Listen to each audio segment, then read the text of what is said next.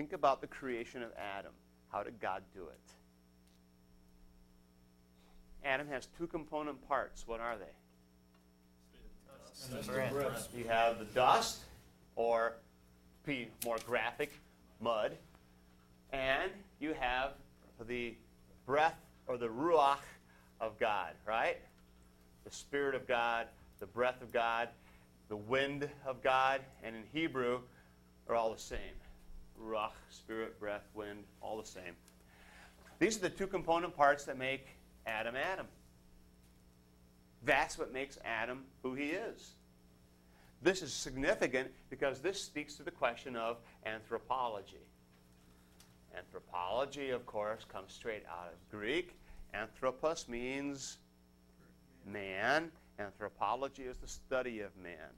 And so a Christian anthropology says that man is, by definition, two component things dust, mud, spirit, or breath.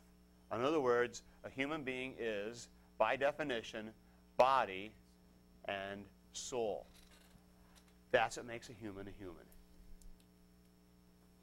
This is also a very important teaching with implications far more serious than you realize at this point.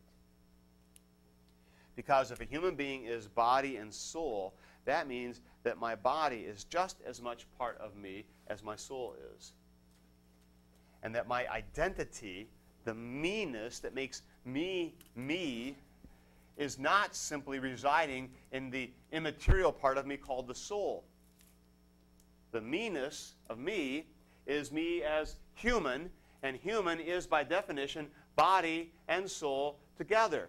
And so, when a human has been disembodied at death, it is not a good thing. It is not natural. It is not wonderful. It's a bad thing. It is the undoing of what God had intended to accomplish. A human being, body and soul. Angels are souls, period. They don't have bodies. Humans are bodies and souls. So when you die, you do not become an angel. You are not freed from your body, and now at last, the real you. You are, in fact, in a deficit situation because you're less than you were created to be. Which is why we as Christians look forward to something called the resurrection of the dead. And we'll talk about this in eschatology part later on. But see, Christians are not content to believe in life after death. Any Greek will believe that. Almost any religion believes in life after death. We're not. No, we don't believe in life after death. We believe in the resurrection of the dead. We believe that this body is going to live for eternity. This body will be resurrected. And the soul and the body that God created to be me will be me for eternity. That's Christian, guys. And it all stems out of the doctrine of creation. Pretty important. Uh, if it is, I'll tell you. That's fine. Because that's kind of new, sort of presenting it, I guess, from that perspective. Yeah. Um, so would you, I, with our physical death, Mm-hmm. our our soul, from my understanding, would be with God and Jesus. Is Mhm. that really a better position? I understand that the way you're saying it, that you know we're not all that we were created to be, so the second Mhm. coming is just as important. But are we in a better position, or does it really not matter that our souls in heaven, even though we are disconnected? Well, we have to realize is that there is this period, this kind of what we call an interim period, from the time that we die until the until the last day, until the resurrection. And so that interim period is a time of waiting and anticipation and of less than the whole story. So I would say, yeah, it's it's a it's a, you're at peace and you're with God and that's good and you're at rest, but it's not. but it's not the whole deal yet. No, Sure. right?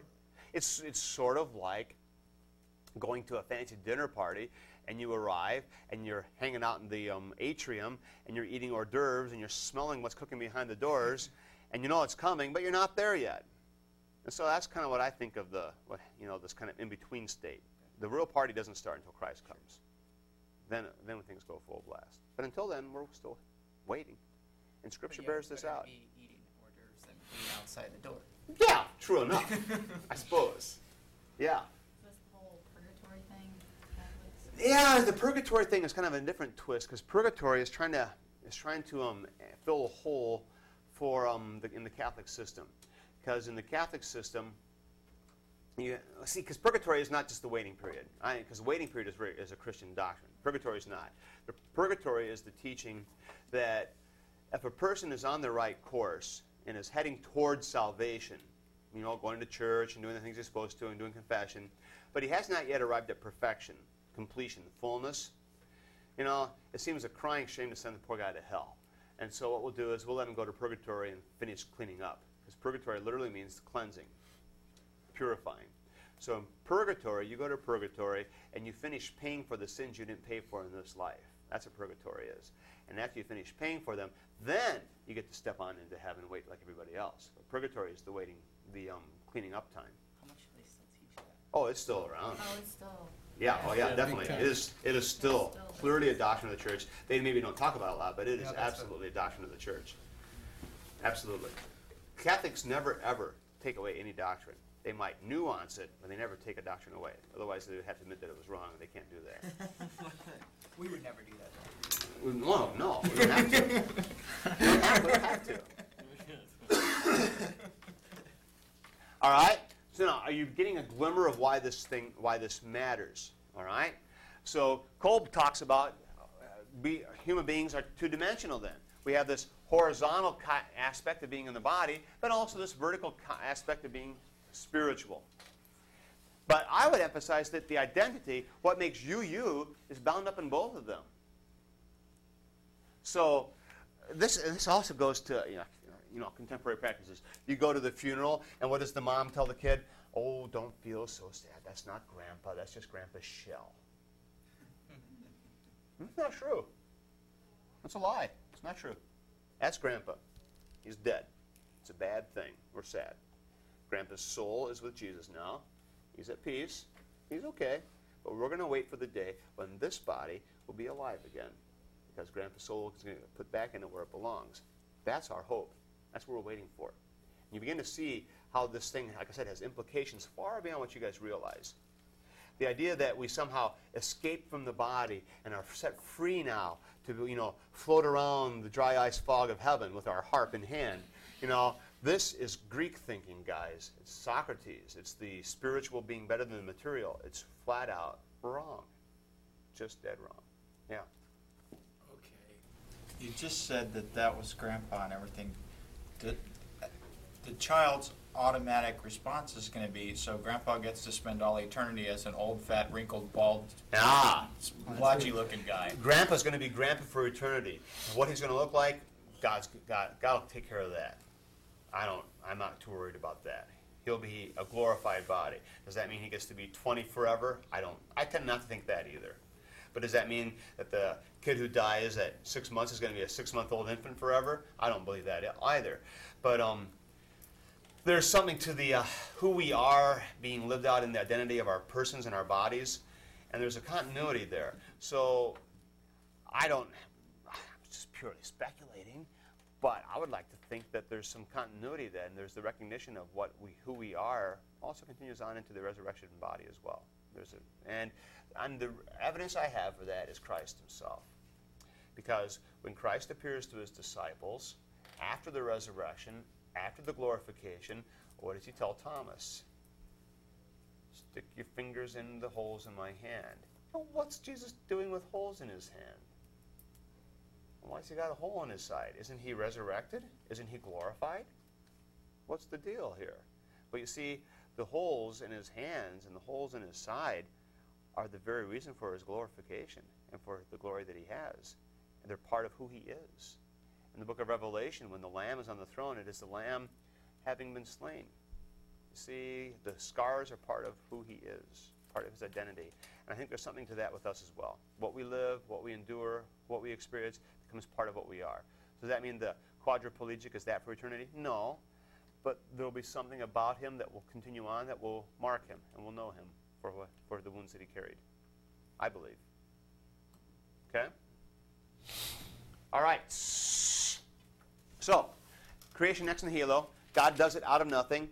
We have our anthropology growing out of this. We are body and soul. And this leads to a kind of an old debate among Christians and among scholars whether we are dichotomists or trichotomists.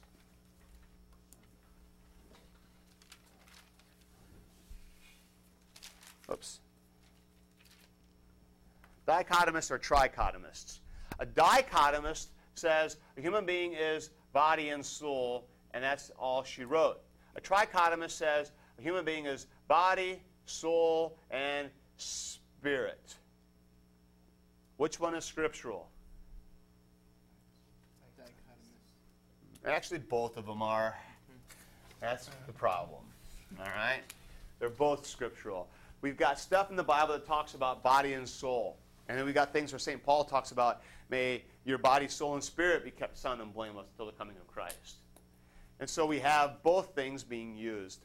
Some people make a lot out of this and try to say, all right, body, we know that's the material element. Soul, that refers to your mental personality sort of things. And then spirit, that refers to your relationship with God or to the, your, the higher thing that makes you a human being. Yeah, maybe. I tend to think this way.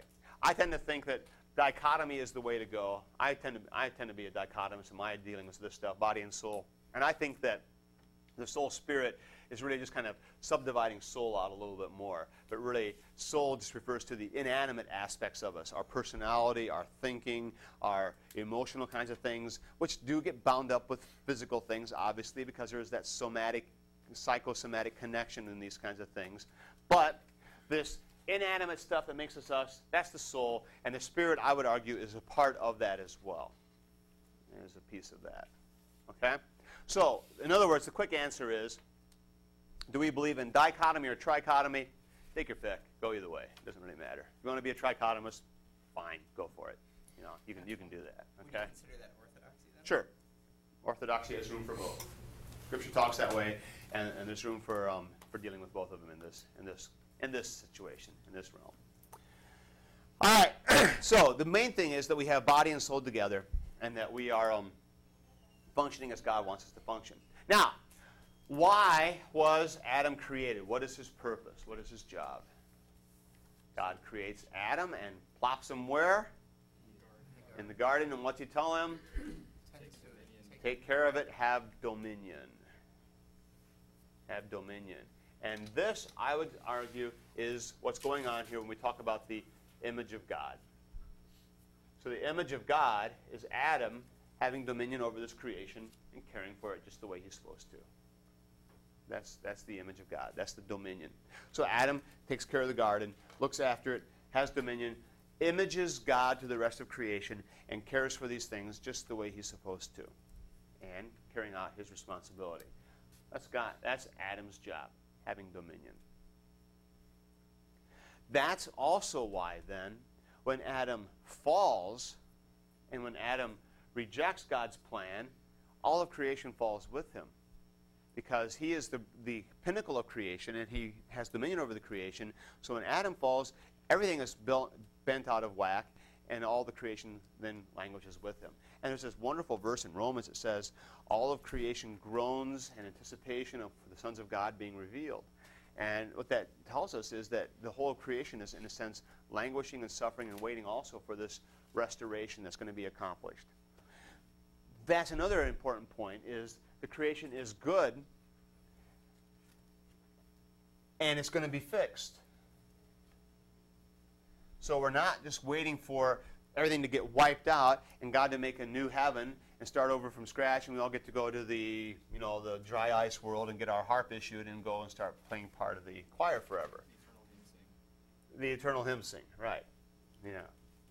Instead, what we're looking forward to is this creation being put back where it belongs, being fixed, being restored. And that's why the Bible always talks about a new heavens and a new earth. God's restoring, He's fixing, He's putting things back as they belong. One of the writers who has done a really good job toying with this and experimenting with this and exploring this is C.S. Lewis. All right? And he touches on it a little bit in the Chronicles of Narnia, but where he really does this stuff nicely is in the Space Trilogy. And you guys read that? Hideous. Out of the Silent Planet, Perelandra, and That Hideous Strength. How many of you, how many of you have read any of those? Only one of you. All right. required reading. You have a week and a half in August when you got nothing else to do, and you get done with this class before regular classes start. Track down C.S. Lewis, and the first book to read is called Out of the Silent Planet.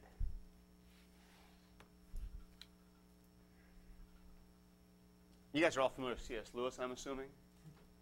Right? Wrote the Chronicles of Narnia. That British guy lived in the 40s and the 50s in England, and um, was a basically an agnostic, became a Christian, and then became a very strong Christian apologist.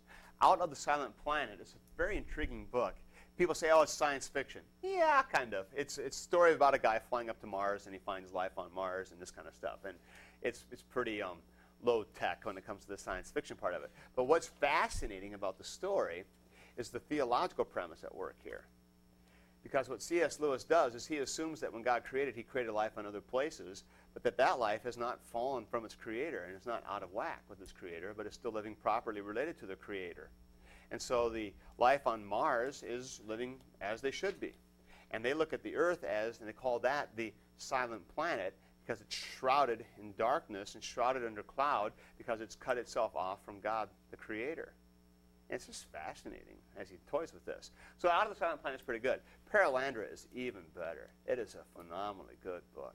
Because in Perelandra, they go to Venus, and Venus is a situation where you have an Adam and an Eve um, character who have not yet fallen and are being tempted. And it's just fascinating, the theology of it. So I really strongly encourage you to take a look at these and read them. They're just loaded with really very cool stuff. And they're fun to read, too. And then, when you get down to those three, and then that hideous strength it takes a different genre altogether, but it kind of summarizes all these. And um, very cool stuff on the whole autonomy of man and what makes man a man and the anthropological questions. Really good stuff going on here. And then you get done with the, with the space trilogy. That's what this is called. It's the space trilogy. Then dig out and find um, the Great Divorce. Okay. is that the one that's an allegory? Or is it the problem with pain? The one that. No, the, the Great Divorce is, is the bus. Okay, that's the, That's okay. Great Divorce. Yeah. And you're the, anyone else read the Great Divorce? Yeah. Okay. The Great Divorce has nothing to do with marriage. All right. The Great Divorce is talking about uh, heaven and hell, and he's visualizing, and he's kind of playing with purgatory stuff here a little bit. He's visualizing saints who are, or souls who are condemned to hell, who have a chance to go up and visit the um, kind of the waiting room or the welcoming room of heaven, and they encounter residents of heaven and all that kind of stuff. It's just great stuff, really good. But what's most fascinating about of all in Great Divorce, and this fits my thesis, and believe it or not, we're back on track here, is this that in the Great Divorce, when the when the souls come off of the bus from hell and step into heaven, it's beautiful. Grass and everything and stuff. But when they step on the grass, they have this strange experience. The grass is more powerful than they are. They are kind of like see through, wispy, translucent. They're not really fully formed. And the grass actually stabs them and hurts them because they can't bend it. You know, it's just like poking straight up, and they step on it and they, they scream in pain because it hurts them because they haven't become substantial yet. And so it's just so cool because Lewis turns everything on his head. Because we have these visions of heaven and we think Family Circus, you know, with the grandfather up on the cloud bending over and you can see through him. You know, he's like a line, kind of transparent. And everything in heaven is sort of ghosty, shadowy, line sort of stuff. And that's kind of our vision of heaven. And then the real stuff is earth. And we need to get past that material. Lewis gets it right. Because for Lewis, he realizes that the real is heaven. And it's more real than this life. And so when we get to eternity, we become more substantial, more material, more physical. It is so cool. It is so cool. Because instead of denigrating the material and denigrating the physical and running away from it as being somehow evil or wicked or a place of sinfulness, he says, no, the creation is God's creation. It's good. It's right. It's a beautiful thing. That's what is going on here. Now, why all this matters is because of Gnosticism.